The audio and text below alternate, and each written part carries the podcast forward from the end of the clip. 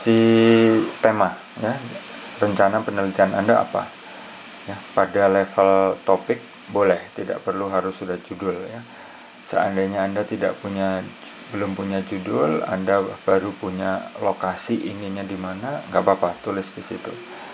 Kalau anda tidak tahu apa yang akan dilakukan lokasinya juga masih belum tahu tapi anda ingin menggunakan metode tertentu tulis itu ya. Jadi uh, dalam kondisi ini masih bebas ya. Jadi silakan anda putuskan anda senang apa gitu ya.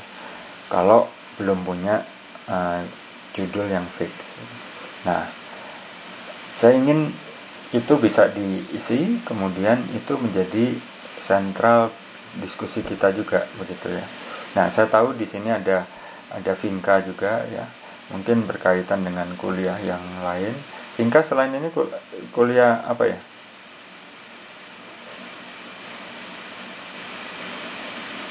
Bagus. Bagus. Nah nggak apa-apa. Ada dua itu ya. Nah maksud saya begini.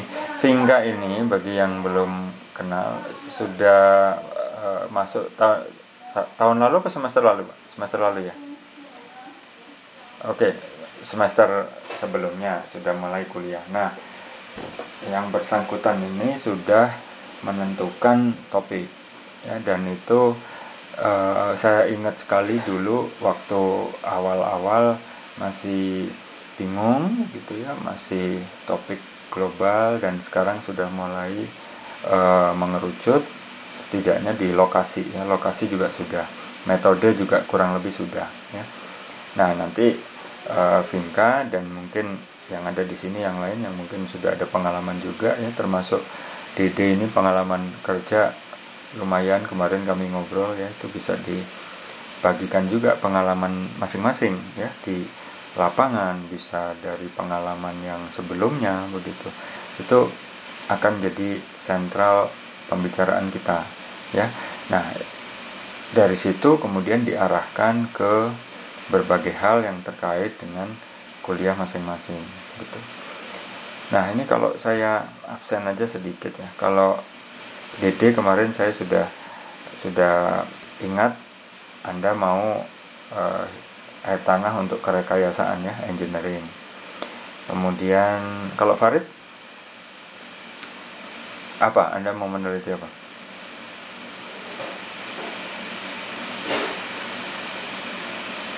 Oke, jadi itu mirip-mirip dengan kemarin Gideon berarti ya. Eh, malah apa justru dengan Dede ya kemarin. Lupa saya. Pokoknya tentang bendungan kalau nggak salah juga kemarin itu ada ya. Nah, nah ya berarti mirip dengan Dede. Jadi Anda harus ini tidak boleh lama-lama ini terpisah nih harus sering kontak ini karena ada satu grup ini. Siapa pun pembimbingnya nanti ya. Jadi anda satu grup. Kemudian MP MPT sebentar. Faj, Fajri Fajri. Ya anda mau meneliti apa? Yang sampai hari ini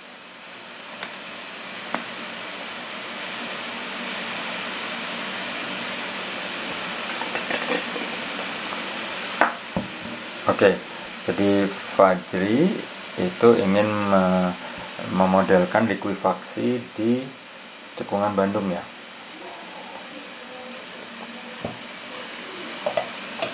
Oke, dengan Pak Lili udah jalan bagus.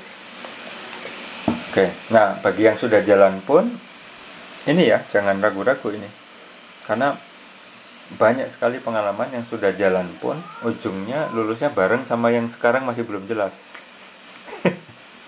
kebayang ya. Jadi apalagi kalau dalam penyelesaian tugas akhir itu pasti ada kendala ya baik dari sisi anda maupun dari pembimbing gitu. Jadi nah itu di sini kita bisa saling bicara lah gitu ya. Coba tahu ada pemecahan. Oke kemudian satu S. Oh Budi. Bud ya Budi ini bagi yang belum tahu masih S1 dia ini dia program uh, fast track. Ya, mahasiswa S1 geologi program fast track masuk S1 keluar S2 kurang lebih gitu ya Bud? Oke nah Budi ini waktu S1 sekarang ini sedang menyelesaikan tugas akhir di ini ya di Banten ya kalau nggak salah. Ya persisnya di mana? Serang atau mana? Kemarin lupa saya. Oh, oke Cilegon itu gunung api ya endapan gunung api ya Nah, jadi di gunung apa persisnya, Bud? Gede Salak tapi yang Banten ya. Nah, bukan Oke, PLTU Surya ya. Oke, jadi nanti uh, Budianto bisa membagikan pengalamannya. Karena gini, Bud sudah jadi pembicaraan juga ini di dosen-dosen baik TAT maupun di GL ya terkait anak-anak fast track ini. Kalau bisa nanti tugas akhirnya itu berkaitan dengan S1 nya ya jadi jangan jangan ke mana-mana lagi gitu. Kalau kalau anda misalnya punya minat ke yang lain nggak apa-apa lakukan. Tapi yang S1 sekarang jangan ditinggalkan gitu ya jadi uh, jadi itu harus harus dilakukan. Nah kita tinggal cari lubang yang belum dilakukan orang apa gitu ya. Kemudian MG wah ini Muhammad Rozak Al Ghifari ya. Ini anda gimana nih? Panggilannya Rozak atau Muhammad? Ghifara. Ghifara. Anda masuk 2019 ini ya NIM-nya 2019 ya oke. Saya lupa, sudah pernah ketemu saya belum ya? Belum, oke. Anda Anda nggak ngambil saya kemarin ya? Oke. Anda mau meneliti apa ini, Rozak, sampai hari ini?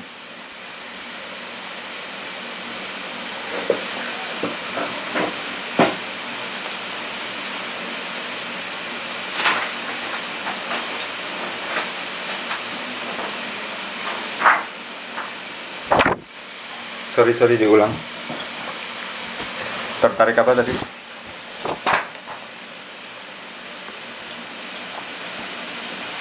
Oke. Okay.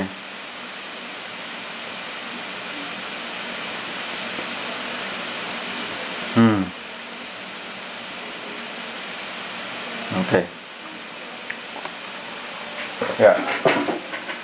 Ya kebayang kebayang. Nah bagi yang belum punya ini ide ya yang barusan ini juga cara itu. Pokoknya saya tuh pingin segala hal yang pakai komputer pak. Saya nggak mau kalau nggak pakai komputer misalnya gitu ya. Nah dalam kasus Kifaranya dia ingin berbau-bau hidrolika gitu ya.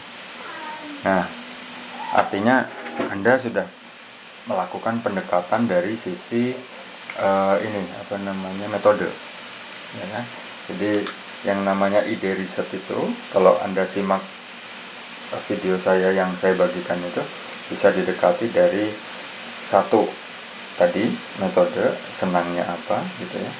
Dan dari sisi yang sini bisa uh, masalah ya kan? Masalah. Jadi satu ingin memecahkan masalah kekeringan pak gitu ya. Di mana tempatnya? Nah itu saya masih bingung pak gitu. Jadi masalah ya metode masalah. Yang di sini itu bisa juga didekati dari masalah skill, keterampilan. Baik keterampilan yang Anda sudah punya sekarang mahir atau keterampilan yang eh, yang Anda ingin pelajari. Misalnya sekarang zaman machine learning, kemudian oh, saya ingin sekali nih Anda eh, ingin sekali belajar tentang itu, bagaimana aplikasinya ke air tanah misalnya ya. Atau saya seneng neural network. Atau kemarin yang bimbingan Pak Lili itu banyak fasi logik ya kalau nggak salah. Logika bingung ya, logika kabur ya fasi logik kalau di Indonesia kan begitu mungkin. Uh, bagaimana itu? Uh, air tanah bisa diselesaikan dengan metode itu ya kan? Jadi ini skill. Skill. Jadi dari atas metode terus masalah skill. Nah satu lagi saya mau ngomong apa tadi ya? Oke kalau yang satu lagi itu dari ini pak. Perangkat yang anda punya. Bisa juga itu. Ya misalnya begini uh, laptop anda itu i3 gitu ya. Maka jangan mencari tugas akhir yang temanya machine learning misalnya. Gitu ya. Atau yang ya, itu ini yang lain juga boleh berkomentar ya silakan. Jangan cuma Gifar aja yang ya pak ya pak terus. Yang oke jadi ada empat ya setidaknya. Nah atau misalnya begini saya tuh pingin pakai saya pingin penelitian yang menggunakan uh, laboratoriumnya Pak Irwan misalnya. Atau saya ingin penelitian yang menggunakan alatnya Pak Anu ya atau Pak Agus nih. Pak Agus kan punya alat yang mainan untuk ini ngukur debit sungai misalnya ya. Pak Agus Ramdan. Ya dapat alat dari Durham University seperti perahu begitu untuk mengukur debit sungai. Jadi bisa begitu ya. Oke. Ini ngomong-ngomong anda kalau lagi gini nih nyatet atau gimana nih? Mencatat atau enggak ini? Kalau saya lebih baik ada yang mencatat gitu ya. Walaupun ini saya rekam. Ya. Ya, sip. Yang lain juga harus begitu. Oke, kemudian uh, siapa nih Ajeng? Gimana Ajeng? Ya, sama-sama. Kalau Ajeng? Ya, Anda mau meneliti apa nih?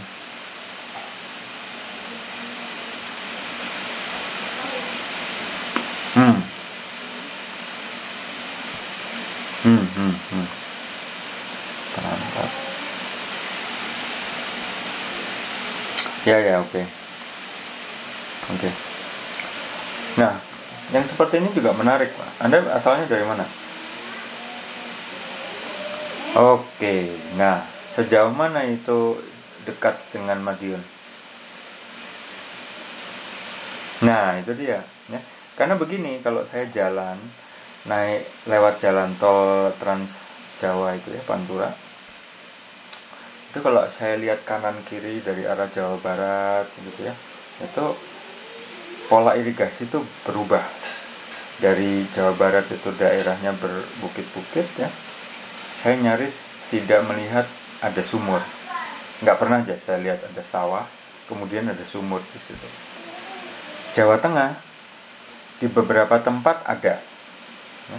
tapi di Jawa Timur begitu masuk Madiun semua sawah di kanan kiri jalan tol ada sumurnya. Betul begitu ya? Nah itu dia. Bahkan dari kita jalan gitu ya. Itu kalau anda sensitif itu banyak sekali ini di sini ide sebenarnya. Nah saya ingat sekali di tahun 97 98 ada dua orang yang yang ada di generasi awal S2 hidrogeologi ya waktu itu belum teknik air tanah. Itu meneliti tentang irigasi air tanah. Nah jadi menurut saya irigasi air tanah ini masih sangat luas banyak lubangnya ya untuk bisa di telaah lebih lanjut ya. Jadi ini kalau saya resumekan kan cabang cabangnya itu satu rekayasa ya hidrogeologi rekayasa ya tadi yang bendungan tadi ya uh, Farid sama Dede. Kemudian Fajri. Itu lebih ke anu ya tadi yang hidrolika tadi Gifar ya kan hidrolika kemudian kalau yang uh, siapa Fajri tadi geokimia ya anda tadi ya? Bencana hidrologi oke bencana hidrologi itu anda lebih ke arah kuantitas atau kualitas?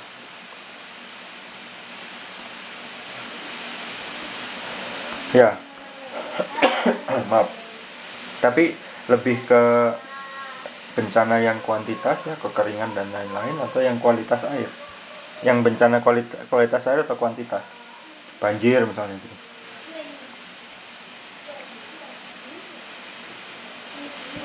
bencana apa? Oke so, sorry likuifaksi. Berarti itu ke engineering ya? Menurut saya lebih ke engineering. Hmm. oke okay, sip sip. Nah itu kalau nggak salah ada penelitian pak ini siapa? Yang baru lulus S3 tuh Ahmad Taufik. Pak Ate Ahmad Taufik yang kerja di pusat air itu yang masalah penurunan tanah. Itu mestinya banyak data geoteknik gitu yang dia ukur. Di googling aja Ahmad Taufik itu dia punya YouTube channel juga. Yang harus di subscribe kalau saya kan enggak.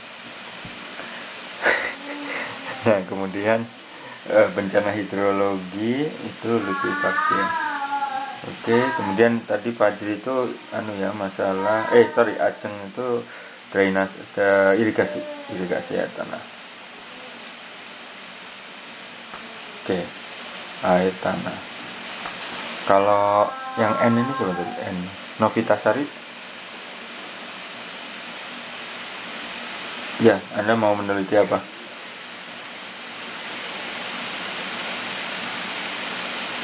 Keisotopan oh geokimia berarti ya Oke bagus. Itu nanti gengnya Pak Irwan biasanya.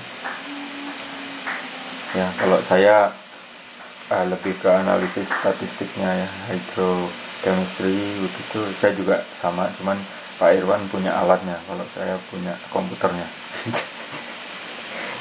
Kemudian apa lagi? Sudah nih kan ya oke jadi kalau saya lihat di sini ada stream kualitatif ya. Jadi Vinka itu uh, streamnya lebih ke arah kombinasi kuantitatif ya. Eh, angka-angka kualitas air yang dikombin dengan data kualitatif ya wawancara dan dan seterusnya. Ya ini juga baru ini. Kemudian ada stream hidrolik ya tadi ya. Apa apa pun yang terkait hidrolika ya ada uji pompa dan lain-lain. Nah untuk yang ini memang kita punya tantangan ini ya. E, tantangannya adalah tidak banyak data sumur atau data pumping test yang dibagikan. Ya, artinya ketika Anda tidak menemukan itu berarti Anda harus apa?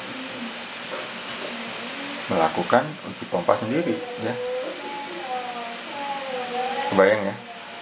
Nah, mungkin harus bisa di ini Pak, harus bisa di kita Anda harus siap dengan rencana rencana yang bukan rencana lain tapi sub ya subtopik misalnya uji hidroliknya itu bukan pumping test gitu ya. Apakah slug test begitu yang bisa anda apa adakan sendiri ya tanpa biaya tinggi.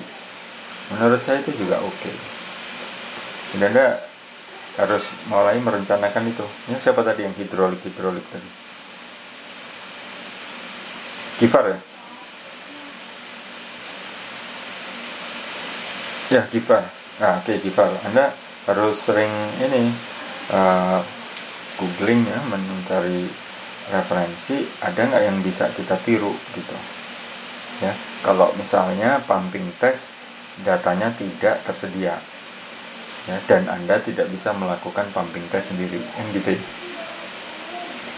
Oke, kemudian uh, untuk yang geokimia, nah ini bagus, geokimia itu tracer ya, uh, sangat apa namanya sangat sekarang ini ya primadona ya, karena kita bisa memprediksi ya walaupun selalu pasti ada kesalahan tapi kita ingin bisa memprediksi perilaku air dari tracer tadi ya geokimia dan isotop ya. nah kalau yang ini relatif ada di tangan ya alatnya ada metodenya sudah di mana-mana ya nanti anda bisa melakukan cluster analisis, principal komponen analisis gitu. Kalau datanya banyak, misalnya Novita ya misalnya ada 50-an titik begitu, yang mungkin Anda combine dengan data-data sekunder ya, yang ada di labnya Pak Irwan misalnya, atau di grup saya dan Pak Agus, itu nanti bisa kita apa ya main kita coba lah masalah machine learning dan lain-lain itu. Itu menarik itu. Sekarang softwarenya juga banyak yang sudah gratisan ya. Kemudian irigasi air tanah bagus. Itu uh, pasti ya, anda akan banyak ketemu orang Pemda ya. Terutama setelah lulus ya. kemudian masalah bendungan juga. Hmm, likuifaksi apalagi nih nah tapi untuk yang likuifaksi itu anda punya beban karena jangan sampai nanti hasil anda itu hanya terkesan menakut-nakuti. Kebayang ya? Yang likuifaksi tadi Fajri. Nah Fajri. Jadi jangan terkesan hanya menakut-nakuti. Akibatnya orang jadi apa? Ya nggak karu-karuan yang tinggal di tempat itu. Kebayang ya? Jadi apa namanya kalau hanya menakut-nakuti itu nanti nggak nggak akan jadi apa-apa. Nggak apa-apa gitu. Kemudian harus ada solusi juga ya. Kemudian anda harus nah ke, tadi pagi baru ini pembicaraan dengan dosen-dosen geologi teknik. Bagaimana kita bisa mengaplikasikan yang namanya derajat kepercayaan? Ya, karena data itu bisa jadi tidak banyak tapi derajat kepercayaannya itu berapa gitu ya? Jadi apa namanya anda punya beban agak agak ini berat di situ. Kemudian bendungan. Nah ini juga sama. E, nah banyak aspek sosial juga di sini.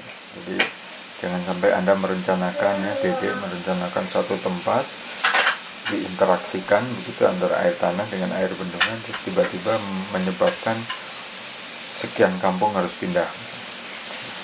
Itu itu juga punya beban sosial nah kalau saya lihat ini yang bendungan ini dengan yang hidrolik ini mirip pak. Jadi uh, itu dalam satu stream anda ya hidrolika dengan bendungan itu interaksi air tanah dengan air permukaan ya. oke jadi saya gambar ini sedikit nanti saya bagikan foto. Nah yang berikutnya adalah masalah pendanaan. Masalah pendanaan. Jadi anda harus eh, sering-sering uh, ini pak buka website LPPM ya, ITB untuk mendapatkan info tentang pembukaan proposal dikti atau proposal ITB ya, riset. Nah nanti anda bisa kontak dosen yang bersangkutan. Kalau saya pas dapat infonya juga saya akan bagikan. Jadi barang 50 sampai 100 lah begitu juta ya itu bisa kita coba gitu. Nah yang jadi masalah kan kalau anda tidak dapat support, ya kan akhirnya anda harus mencari skenario riset yang tadi ini yang sudah saya gambar ini sedekat mungkin dengan tema yang Anda inginkan tapi biayanya harus sebisa mungkin Anda tangani sendiri gitu. Ya, itu plan A. Jadi yang kita bicarakan di sini semua adalah plan A. Bagaimana mendekati uh, menyelesaikan tugas saya itu dengan cara yang paling efektif dan biaya yang paling efisien. Adapun nanti di tengah jalan misalnya Anda dapat tawaran untuk membantu dosen begitu ya, atau baik kemudian mengakibatkan topik Anda berubah ya, bisa jadi begitu. Itu lain masalah. Kita asumsikan Anda tidak punya support sekarang ini. Jadi itu yang yang saya coba sampaikan. Kemudian eh, terkait dengan mencari apa knowledge gap ya knowledge gap itu sepertinya di beberapa video saya juga ada ininya. Apa namanya? E, materinya ya. Bisa macam-macam bisa juga pakai ini. Ini saya di chat ya. Bentar. Open. Open knowledge maps eh sorry. Open knowledge maps.org. Anda bisa cek itu. Untuk ini caranya gampang kok ini googling seperti Google biasa. Tapi nanti hasilnya lingkaran-lingkaran gitu ya. Jadi tema-tema dari dokumen yang ditemukan. Oke kemudian itu untuk knowledge gap sama dana ya. Kemudian kalau untuk keterampilan ya. Nah keterampilan yang uh, atau dikti ya kan? Kemudian kalau masalah nol tadi open knowledge map itu untuk mengetahui ini gap pengetahuan ya knowledge gap. Kemudian kalau untuk keterampilan anda itu harus ini pak reference manager harus tahu ya. Saya juga ada beberapa tutorial ya semacam Mendeley lah Mendeley Sotero ya. Kemudian keterampilan software misalnya GIS ya. kemudian modeling ya. Biasanya orang pakai Modflow ya. Tidak perlu jago tapi coba anda buka tutorial-tutorial yang ada. Dan Modflow itu juga yang saya tahu sekarang ada modulnya yang free itu terkoneksi dengan QGIS. QGIS Modflow bisa dikenalkan saya biasa. QGIS Modflow ya. Jadi uh, Modflow itu kan kodenya gratis. Yang bikin mahal itu karena uh, Schlumberger perusahaan yang namanya Schlumberger itu membuatkan interface-nya. Itu ya. Membuatkan interface-nya. Uh, itu yang menjadi kemudian jadi mahal gitu. Kemudian sebentar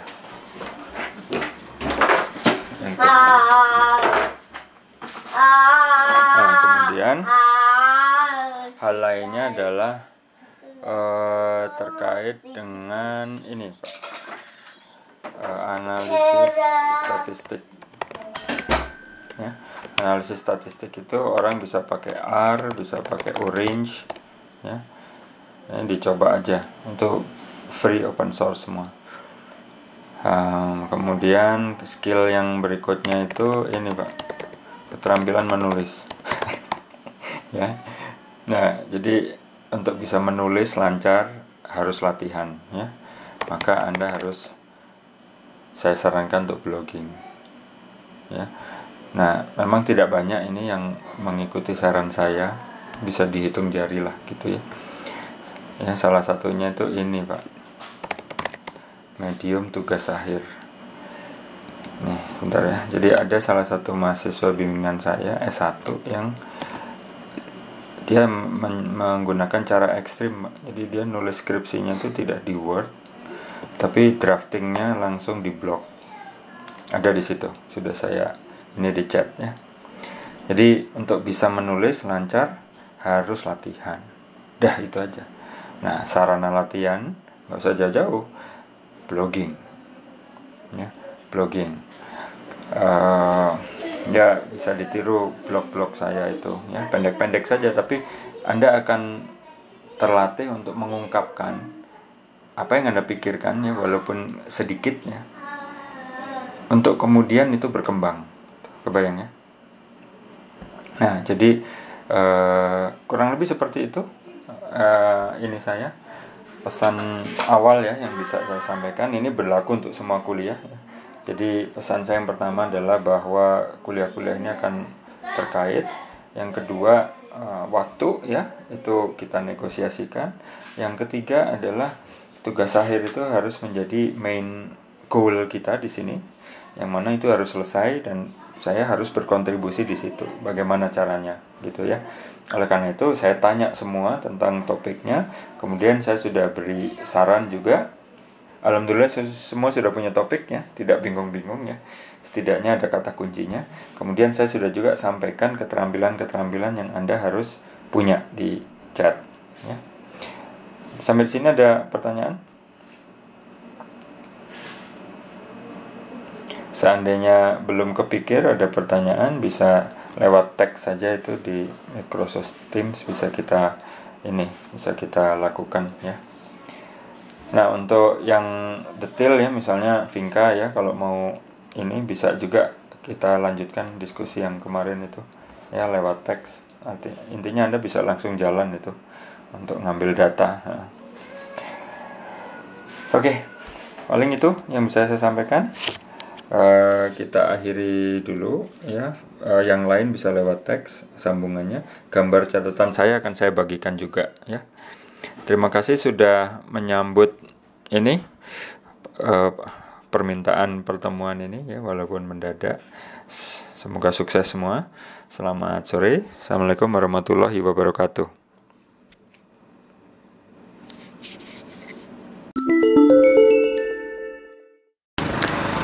Selamat sore, Assalamualaikum warahmatullahi wabarakatuh.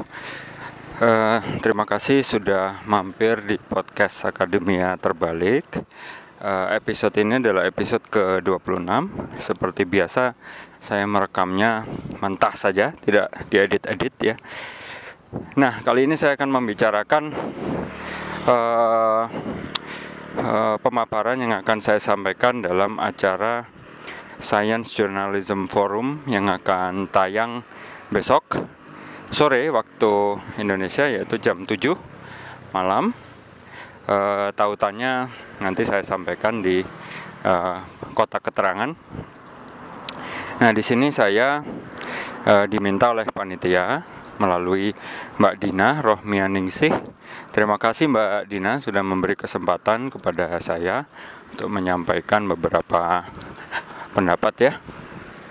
Jadi Mbak Dina ini meminta saya untuk menyampaikan yang pertama adalah bagaimana uh, ini bagaimana kondisi riset di Indonesia dengan judul subtopik secara lengkap adalah how, how open science could help journalists locate potential scientific journals.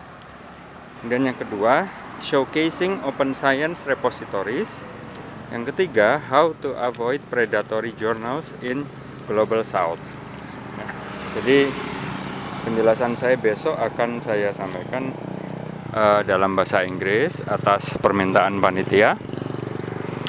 Namun hari ini saya akan sampaikan intisari yang akan saya uh, sampaikan besok ya dalam bahasa Indonesia.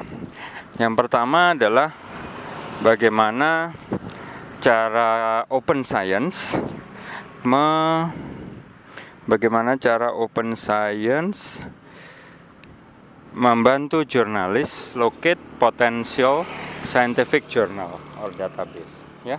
Nah, di sini uh, subjeknya adalah jurnalis subjeknya adalah jurnalis kemudian apa yang uh, dicari adalah potensial scientific journals ya. nah di sini saya me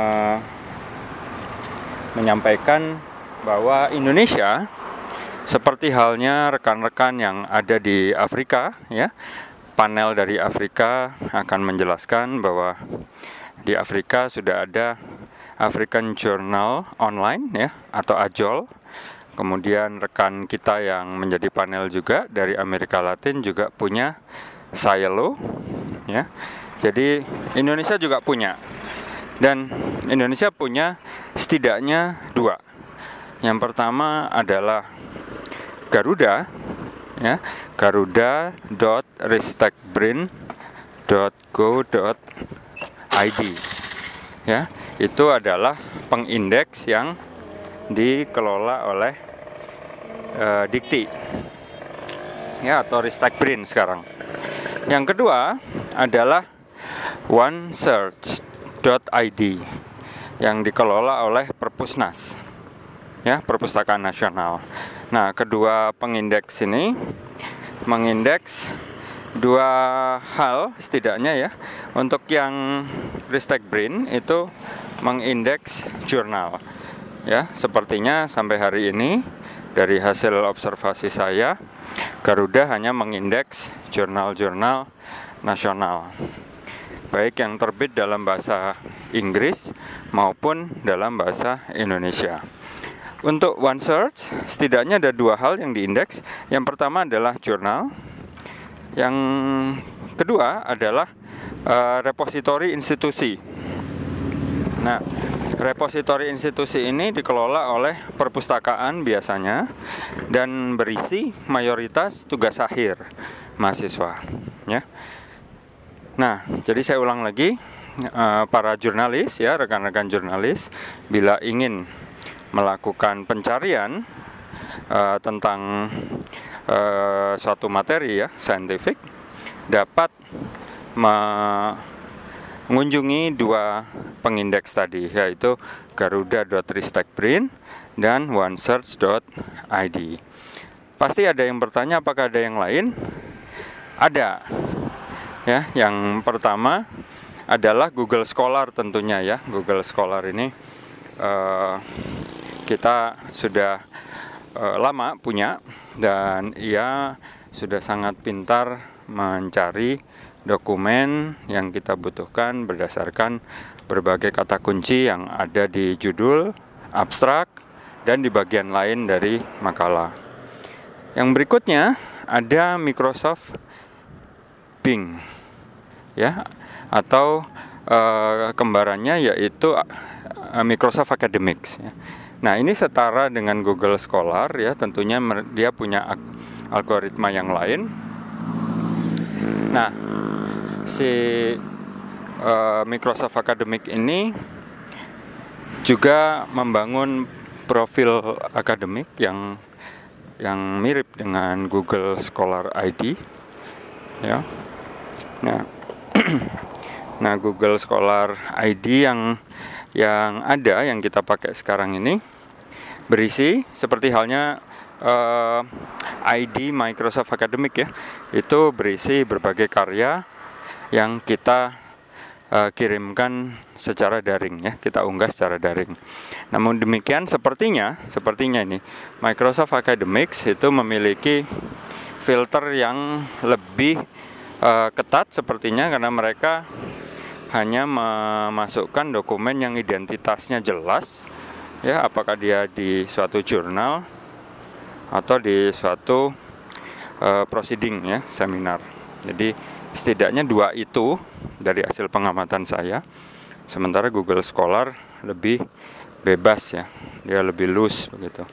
Oke, jadi kalau saya ulang lagi uh, pengindeks itu kita punya dua Garuda Ristek Print dan OneSearch untuk produk luar negeri kita punya dua juga setidaknya yang sering kita pakai yaitu uh, Microsoft Academics dan Google Scholar ya.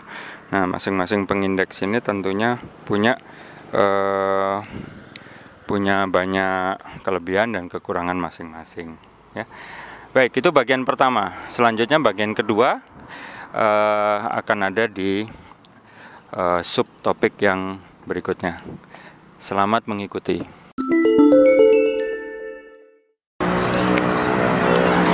Baik, ini adalah bagian kedua dari podcast ini. Di, di bagian kedua ini saya akan menjelaskan tentang showcasing, showcasing atau menampilkan hasil-hasil riset di repository atau open access repository. Nah, di sini saya coba sampaikan dua hal yang yang sangat sangat bertentangan menurut saya ya. Jadi yang pertama adalah uh, di Indonesia ini sepertinya mayoritas ya, saya tidak bilang semua universitas ya tapi mayoritas universitas terutama yang ada di pulau-pulau utama ya Jawa Bali Sumatera Kalimantan dan mungkin Sulawesi ya sudah memiliki uh, repositori institusi ya yang biasanya dikelola oleh perpustakaan. Ini saya dapatkan dari percakapan pergaulan saya ya di beberapa WhatsApp grup yang saya ikuti. Nah, eh, namun demikian dapat saya sampaikan pula bahwa repositori-repositori yang ada saat ini itu mayoritas hanya digunakan untuk menyimpan basis uh, maaf untuk menyimpan tugas akhir baik mahasiswa S1, S2 maupun S3. Bagi yang politeknik tentunya ada program uh, tugas akhir D3-nya ya, mungkin D1 juga. Nah, kalaupun tugas akhir itu di-upload, pengamatan saya tidak semua repositori, bahkan mungkin mayoritas ya. Saya tidak punya angka sebenarnya, tapi ketika saya menggoogle sesuatu atau mencari sesuatu secara daring dan bila yang muncul itu adalah uh, sumber daya atau dokumen yang ada di repositori institusi biasanya yang diunggah hanya abstraknya serta beberapa halaman uh, cuplikan dari bab yang ada ya itu terjadi uh, baik di universitas-universitas besar maupun di universitas-universitas yang relatif lebih kecil ya atau lebih muda. Nah, kecuali memang saya mengetahui ada beberapa universitas besar yang dia me mengunggah dokumen secara lengkap ya. Nah, yang diunggah biasanya adalah PDF. Nah, format PDF-nya pun ini ada dua macam, yaitu PDF yang bisa dibaca oleh mesin, juga satu lagi adalah PDF yang diproteksi ya. Jadi tidak bisa dibaca oleh mesin, hanya bisa dilihat seperti foto. Nah, jadi kalau saya coba ulang lagi ya ringkas bahwa uh, repositori institusi ya atau repositori terbuka ini uh, dimiliki oleh mayoritas universitas atau perguruan tinggi yang ada di pulau-pulau besar di Indonesia. Yang kedua, repositori-repositori ini biasanya menyimpan hanya menyimpan dokumen tugas akhir. Nah, dokumen-dokumen yang disimpan biasanya uh, tidak lengkap ya, hanya abstrak plus eh, cuplikan-cuplikan uh, halaman pada bab-bab tertentu. Yang terakhir, formatnya adalah PDF. PDF-nya ada dua macam, PDF yang bisa dibaca oleh mesin, ya. Kalau dalam bahasa awam tuh bisa disalin gitu ya, copy and paste. Tipe kedua adalah PDF yang diproteksi, jadi hanya bisa ditonton. Nah, mengapa ini terjadi? Mayoritas yang yang saya berhasil uh, deteksi ya mayoritas alasannya adalah uh, para pengelola perguruan tinggi ini takut bahwa hasil karya anak didiknya ini nanti akan ditiru, dijiplak, bahkan mungkin diperdagangkan oleh eh, orang-orang uh, yang tidak bertanggung jawab. Ya, itu alasannya. Yang mana alasan ini sebenarnya uh, di satu sisi memang bisa saya bisa merasa itu benar ya. Tapi di sisi lain yang mana ini adalah sisi yang dianut oleh lebih banyak orang. Bukan hanya di Indonesia tapi juga utamanya di luar negeri adalah ketika kita memiliki sesuatu maka kita harus klaim. Nah cara yang paling yang paling di uh, cara yang sekarang diakui adalah mengklaim dengan cara mengunggah dokumen secara lengkap secara daring ya secara online. Dengan demikian maka dokumen kita bisa ditemukan oleh orang lain. Kemudian bila terjadi pencurian pun kita bisa pencurian ide ya atau penyiplakan kita pun bisa membuktikan dokumen itu ada di mana sumber aslinya dan diunggah pada tanggal berapa. Ya, jadi ada timestampnya. Jadi itu adalah menurut saya dan banyak orang adalah cara pembuktian yang paling uh, direkomendasikan justru ya. Jadi bila tidak ingin dicuri justru harus diumumkan gitu ya, seperti pernikahan begitu. Nah, uh, manfaat yang lainnya yang yang menjadi terkunci adalah data. Jadi banyak sekali tugas akhir yang punya data yang primer sifatnya ya dan itu bagus dan sangat dibutuhkan terutama data-data spasial ya bidang saya. Tapi itu tidak tidak berhasil melihat udara segar, sinar matahari begitu karena dia ada di suatu peti, petinya ada di bawah tanah yang dikunci, kuncinya dipegang oleh seseorang gitu. Ya. Jadi data-data ini tidak bisa dicari padahal yang namanya riset outputnya yang utama adalah data. Jadi ibu dan bapak jurnalis ya sekarang saya hubungkan dengan para jurnalis nih.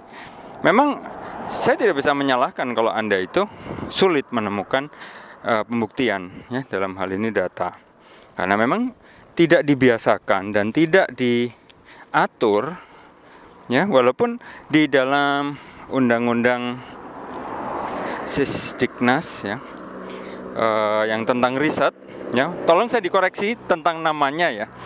Tapi saya saya bisa yakin bahwa di dalam salah satu undang-undang terkait dengan ristek itu ada satu pasal yang uh, menyatakan bahwa hasil riset itu harus dapat diakses oleh publik. Nah, namun demikian implementasi di tataran teknis tidak pernah me mengangkat hal itu atau menonjolkan hal itu. Yang diangkat justru masalah pencurian tadi itu yang ditonjolkan ya. Jadi akibatnya ya seolah-olah kita ini melakukan riset secara terbuka tapi sebenarnya itu tertutup gitu ya baik jadi kurang lebih itu yang saya sampaikan Ya, jadi intinya tadi repositori itu ada banyak tapi tidak dimaksimalkan.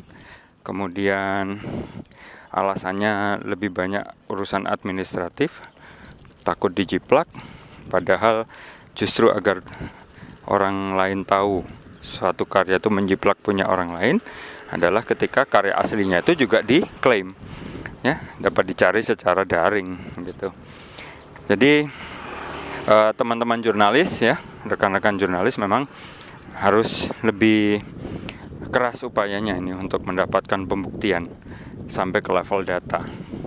Demikian terima kasih untuk bagian kedua. Selanjutnya adalah bagian ketiga. Mudah-mudahan masih semangat untuk mendengarkan. Terima kasih.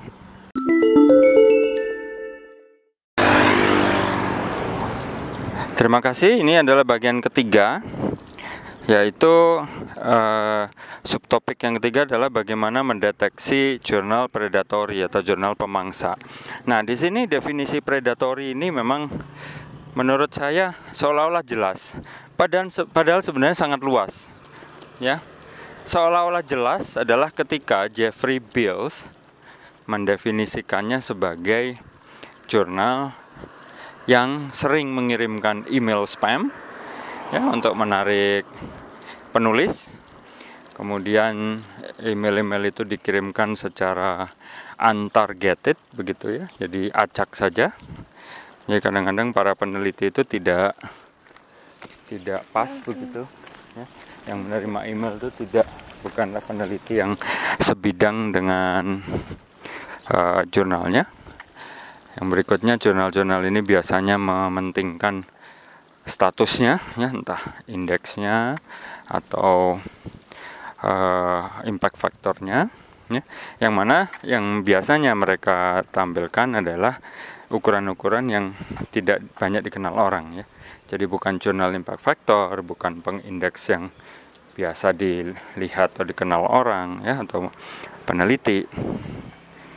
Nah kemudian Jeffrey Bills juga menyampaikan bahwa jurnal predator ini adalah jurnal-jurnal yang uh, tidak memberikan layanan peninjauan sejawat dan editorial yang baik ya, tapi biasanya mereka menampilkan eh sorry menarik biaya dari penulisnya ya kan dan biaya itu biasanya tidak tidak bisa dipertanggungjawabkan juga ya posnya.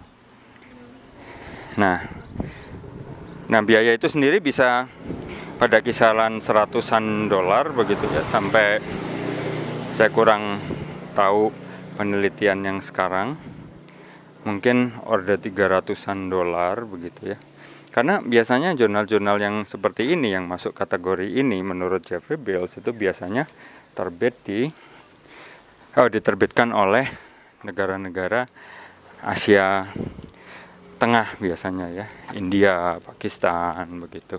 Kemudian negara-negara Eropa Timur gitu. Jadi mereka pun punya punya angka psikologis dalam menentukan dalam menentukan harga APC gitu. Nah namun demikian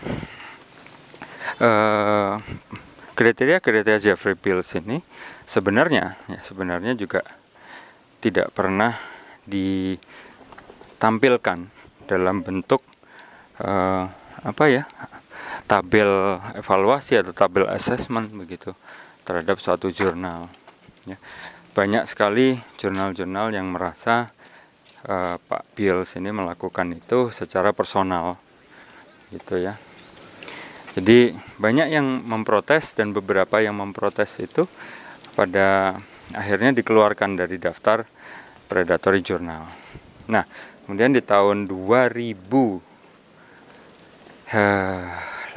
atau 19 ya uh, Jeffrey Bill sendiri menutup uh, ininya apa namanya websitenya ya scholarlyoa.com. Nah, kurang lebih seperti itu di satu sisi ya. Predatory journal dengan kriteria yang di endorse atau didorong oleh Jeffrey Bills. Nah, kemudian ada uh, ini pendapat yang lain ya, yang juga banyak pengikutnya, yaitu predatory journal ini selain dia tidak memberikan peer review yang baik, editorial yang baik, juga dia memiliki ciri-ciri menarik dana yang sangat banyak dari para peneliti sementara mereka tidak berkontribusi apa-apa kepada para peneliti. Ya, nah gerakan-gerakan sains terbuka ini dengan dengan dengan kriteria seperti ini maka penerbit-penerbit besar terutama yang komersial itu menjadi masuk dalam kategori ini. Ya, seperti Elsevier, kemudian Springer Nature yang menarik harga APC dari mungkin 200-300 uh, dolar ya untuk jurnal-jurnal dengan impact factor yang tidak terlalu tinggi sampai angka 5000 dolar untuk jurnal-jurnal yang impact factornya tinggi dan sangat tinggi ya mungkin lebih juga harga itu. Nah, itu menjadi masuk dalam kategori predatory journal ya. Jadi di sini masalah kriteria masih ya. Jadi ada dua yang kriteria yang dipromot oleh Jeffrey Bills dan uh, kriteria yang dipromot oleh gerakan sains terbuka. Nah, dua-duanya uh, menurut saya legitimate ya, bisa di bisa dibilang benar gitu ya. Namun demikian ada inisiatif yang ketiga yaitu Think Check Submit yang memberikan kriteria itu secara eksplisit untuk kemudian para peneliti itu bisa menilai sendiri. Jadi uh, inisiatif ini tidak menerbitkan tabel tapi menerbitkan kriterianya. Jadi silahkan para peneliti, ibu bapak menilai sendiri ini kira-kira masuk yang mana, begitu ya. Tentunya dengan kriteria, kriteria mendasar, ya. Yang mana bila think check submit ini dipakai, maka eh, ada banyak jurnal-jurnal yang eh, di masuk dalam tabel Jeffrey Bills ini bisa keluar begitu ya dari tabel itu ya walaupun ada juga yang masih tertinggal. Ya. Nah begitu pula daftar ini apa namanya dengan menggunakan definisi yang dipromot oleh gerakan sains terbuka maka banyak juga yang masuk ya yang sebelumnya kita anggap sebagai penerbit yang bereputasi baik akan jadi masuk ke dalam think check submit ini ya, sebagai predatory journal ya. Jadi kalau menurut saya kesimpulan pertama yang saya coba sampaikan adalah gunakan kriteria yang yang paling banyak dipakai orang ya biasanya dengan Think Check Submit ini juga bagus bisa dipakai ya. Gunakan itu kemudian panduan-panduan dari COPE ya, COPI ya itu bisa dipakai. Kalau jurnalnya kira-kira tidak memenuhi panduan itu atau kriteria oleh Think Check Submit, seterkenal apa pun atau setinggi apa pun jurnal impact factornya itu menurut saya tidak tidak perlu di di ini apa namanya ya tidak perlu diakui gitu ya. Jadi jangan mengirimkan makalah ke situ atau uh, jangan menerbitkan makalah di situ dari sisi penulis ya. Nah, tapi dari sisi jurnalis ya sebagai pengguna dari hasil riset ada baiknya melakukan kritisi yang sama sebenarnya, yang setara. Ya, regardless makalah itu terbit di jurnal tertentu ya dengan impact factor tinggi atau makalah itu terbit di jurnal yang tidak memenuhi ini kriteria prestis seperti yang diakui orang ya misalnya jurnal impact factornya rendah bahkan mungkin belum punya jurnal impact factor tidak terindeks lembaga tertentu misalnya tingkat kritisinya harus sama kenapa karena kita sama-sama tidak melihat tidak melakukan riset itu kita hanya melihat hasil akhirnya. Ya. Ya oleh karena itu menurut saya kritisi itu penting. Ya. Baik sebagai produsen, sebagai penulis maupun sebagai pengguna ya. Dalam hal ini jurnalis adalah penggunanya. Demikian eh, kurang lebih yang saya sampaikan di bagian ketiga ini ya. Di sebagai penutup saya menyampaikan uh, satu hal bahwa yang namanya riset dilakukan dengan bahasa apa pun, dilakukan dengan alat apa pun, selama riset itu memenuhi kaidah-kaidah ilmiah, maka tidak ada seorang pun yang berhak merendahkan riset itu. Ya, saya ulangi. Riset apa pun dilakukan dengan alat sesederhana apa pun ya dengan metode sesederhana apa pun masalah yang sesederhana apa pun. Selama riset itu dilakukan dengan kaidah-kaidah ilmiah yang baik ya maka tidak ada seorang pun yang berhak memandang rendah terhadap riset itu atau terhadap peneliti yang melaksanakannya ya. Jadi di situlah kekuatan riset sebenarnya dari prosesnya ya. Bukan hanya dilihat dari hasil akhirnya. Demikian Ibu dan Bapak sekalian pemaparan saya. Mudah-mudahan tidak membosankan ya dan mudah-mudahan tidak juga terlalu bising karena saya sedang uh, main dengan anak saya nih. Um, kurang lebih seperti itu. Terima kasih sudah mendengarkan. Selamat sore. Assalamualaikum warahmatullahi wabarakatuh.